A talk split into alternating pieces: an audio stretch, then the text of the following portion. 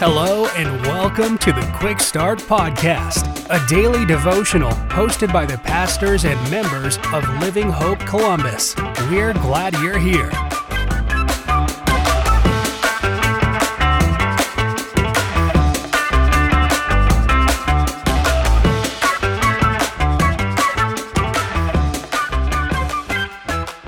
Everybody, we're starting a brand new week today. Hope it's been a wonderful day for you so far. My name is Aaron Taylor. I have the honor of serving as the teaching pastor at Living Hope Church Columbus.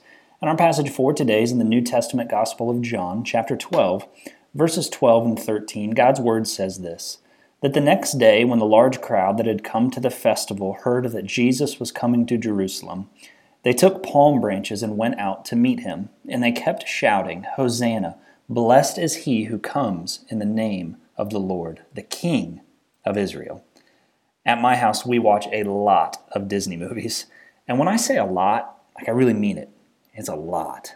And you'll in most of those movies, you'll notice that there's always a king. In some capacity, nearly every Disney movie has a king. You've likely seen those, but have you noticed something before? I think this is interesting. In most of these movies, oftentimes when a king enters a throne room or maybe a king enters a new city, it seems like there's always a party. There's people dancing, there's people shouting, there's just people throwing a fit. Why? There's just so much going on. And sometimes I've noticed this too. In a lot of those movies, when the king enters, they'll even roll out some sort of a red carpet for that king. Why do they do that in those movies? Well, it's symbolic. It's symbolic of a king being worthy of honor. Here in John chapter 12, and really this next week, we'll be starting what's known as Holy Week in the Christian tradition. And this event that we read about here in John is specifically known as Palm Sunday. It's really the start or the beginning of Holy Week. If you're familiar with this story, you've likely seen the pictures maybe before of people laying palm branches on the ground and shouting as Jesus is entering the city of Jerusalem. The question I want us to understand today is why did they do that? Why did they cut those palm branches? Why did they take off their outer garments and lay them on the ground at Jesus' feet? What was the purpose? Well, it's interesting. If you go back to the Old Testament the book of 2 Kings, we see another example of this, something similar. 2 Kings chapter 9, where something similar happened to a new king named Jehu. When this king was anointed by God as king over Israel, there in 2 Kings chapter 9, the Bible says that immediately people took their garments and threw them on the steps as Jehu walked. Why did they do that? Well, it was a symbol, it was a sign that Jehu was now the anointed king and deserving of honor. So, what's the reminder for us today with these palm branches?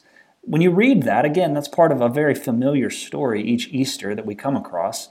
Understand that that was not just something random that the crowds were doing.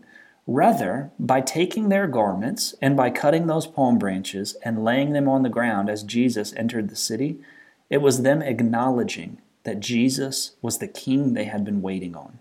The promised king had come, and his name was Jesus. Thanks for tuning in today. Hope you have a great rest of your day.